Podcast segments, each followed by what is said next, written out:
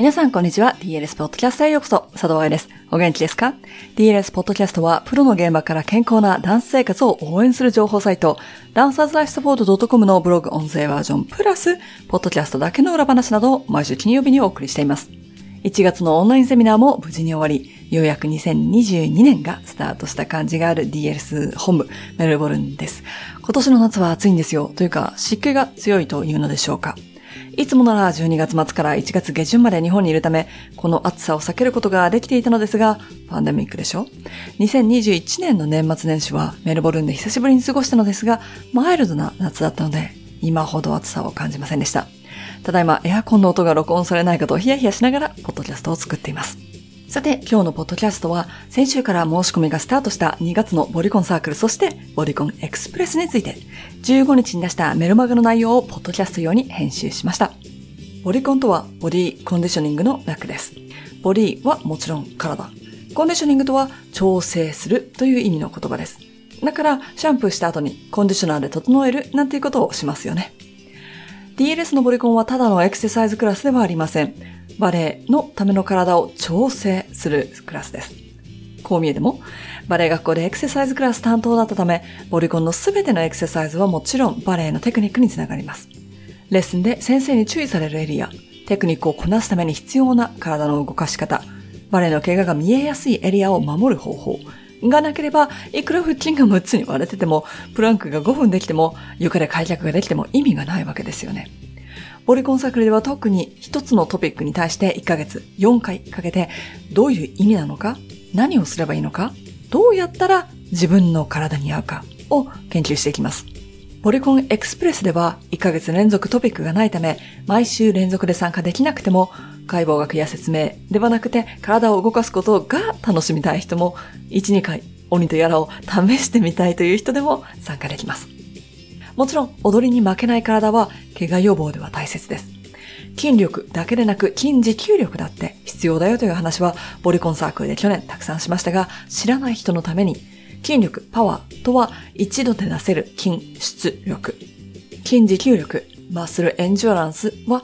何度も繰り返し続けて出せる力。つまり、プッシュプッシュプッシュだけがコンディショニングではないということですね。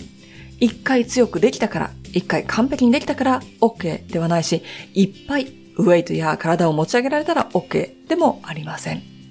もちろんコンディショニング、調整するということがゴールですから、縮んでいる筋肉を伸ばすことも、そう、ストレッチももちろん大切。ですが、ストレッチとリリースは違うんでしたよね。この部分は、ストレッチとリリースの違いを説明した鬼活やブログでもお話ししましたよね。ポッドキャストで聞きたい人は、エピソード377、378でカバーしていますが、復習もちょっとしていきましょう。ストレッチとは、筋肉の付着点と付着点を点と点を引っ張り離すこと。リリースというのは筋、緊張を解放することでしたね。だから似て非なるもの。ということで、ボリコンでは筋力、筋持久力というエクササイズの方とともに、ストレッチ、リリースももちろん行っていきます。2月のボリコンサークルのグループ2では特にストレッチリリースが多いですね。エクササイズについていけるか心配だけど、ボリコンを体験してみたいとか、他でトレーナーについてトレーニングはしてるけど、ダンサーに必要なリリースやストレッチっていうのをやってみたいという人は、グループ2をどうぞ。どちらのグループでも、そして30分クラスのポリコンエクスプレスでも、ダンサーができなければいけないことは、力加減。この筋肉、50%で使えますか？この筋肉15%しか使わないけど、30回15%で繰り返してできますか？といった筋出力のコントロールも練習しますし、今、縮める方向で使ったこの筋肉、元の長さに戻すためにストレッチします。とか、左右差があるため、この筋肉をリリースします。など、体の声を聞く方法やツールもカバーしていきます。こういった力加減や体の声を聞いて瞬時にコントロールできる能力がなければ、スタートは力強く踊れてるのに、どんどん疲れてくる様子が見えるとか、ソフトに軽やかに踊らなければいけない役なのに、パワフルすぎて役にそぐわない。なんとなく全体的に単調だから見ていてつまらない。など、舞台の上での表現の問題が起こってしまいますよね。私が踊ってた時、特に正しい食事をしていなかった時は疲れてしまうと分かってたので、常にエネルギーセーブモードでした。そのため強くなるスピードも遅いし、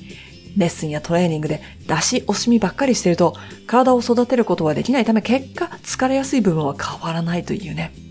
発表会もあるし、レッスンプランも作らなきゃいけないし、自分のために時間を作るなんてできないと思ってる人もよくいると思います。疲れやすいから休まなきゃと思ってる人もよくいると思います。でも、1日は24時間しかない。イエスの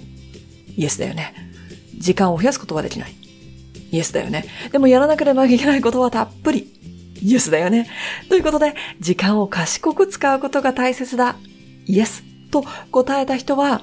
仕事や勉強をやってる時の集中力や体力がアップすると、結果として進みが早くなるというのもわかりますよね。怪我したり病気になったりしなかったとしても、ちょっとでも体調が悪いと生産性は落ちますよね。体調不良で休まないといけないというシチュエーションがあった場合、休みの日にやらないといけないことが次の日に流れるからドミノ倒しみたいになってアップアップしちゃいますよね。実は忙しい人こそボディをコンディショニングしておくことは必要最低限のタイムマネジメントになるんです。オプションでデザートつけますかっていうレベルではなくてメインコースです。必要最低限のコンディショニングをしていても、家族の具合が悪くなって面倒を見なければいけない時があるかも。道が混んでいたり電車が止まっちゃったりして思い通りに動けないかもしれない。リフトで失敗して怪我しちゃった。など自分ではどうしようもないことが降ってくるのが人生ですよね。特に親、先生など子供と接する人たちは自分のやりたいこと、興味があること、ケアなどを優先させるのは自分勝手だと思ってる人が多いようです。まずは相手を、まずは家族を。それらの面倒が見終わって時間が余ってたら、ご褒美で自分の時間を取る。子供たちは先生や親の背中を見て育ちます。バレエ学校で出会ってきた500人以上のダンサーたちもそうでした。先生が言ってることをやるのではなく、先生がやってることを見ている。よって、いくら体のケアしなさいよ。怪我してもプッシュしないでいいのよ。徹夜で勉強しても頭に入らないわよ、と言っても、自分を後回しにする人たちに囲まれていたら、それが普通だと思ってしまうんですね。